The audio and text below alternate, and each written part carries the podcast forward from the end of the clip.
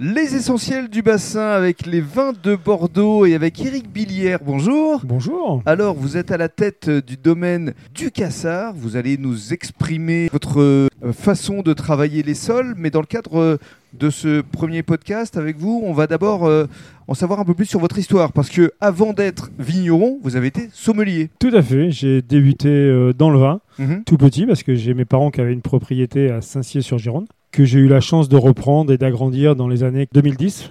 Mhm. Je suis passé de 20 à 40 hectares, donc ce qui fait qu'on a une gamme de produits assez large. Et là, donc, on va parler un peu du vin blanc, parce qu'on fait euh, deux cuvées de vin blanc.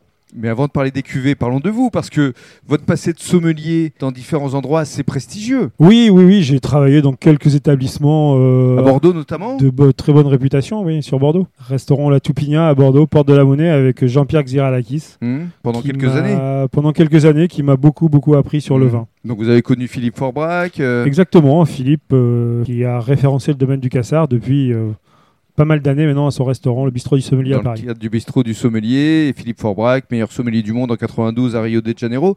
Parlez-nous maintenant de votre exploitation. Donc vous l'avez agrandi effectivement 40 hectares sur euh, Saint-Cyr-sur-Gironde. Saint-Cier-sur-Gironde et sur la commune de Saint-Caprès. Là, quand j'ai agrandi en 2010, j'ai racheté une propriété de 20 hectares Mhm. sur Saint-Caprès de Blaye qui touche euh, mes vignes les plus éloignées du chai sont à 1 km 5 à peu près. D'accord. Quel cépage est-ce que vous travaillez? Le Sauvignon principalement pour les blancs, Mhm. un peu de sémillon pour nos créments de Bordeaux, Cabernet Franc pour le crément rosé, et après Mal- Merlot, Malbec et Cabernet Sauvignon pour les rouges. Avec toujours une envie de préserver l'environnement? Toujours, euh, on a fait une démarche euh, plus que écolo, puisqu'on est depuis 9 mois en conversion bio. Et pourquoi le bio? Parce que pour, pour préserver la nature, parce que les gens sont demandeurs, parce que, parce que bio, ben, on n'emploie plus de désherbants, on met plus de CMR dans les vignes, plus de produits toxiques pour le personnel, pour les gens, pour tout le monde.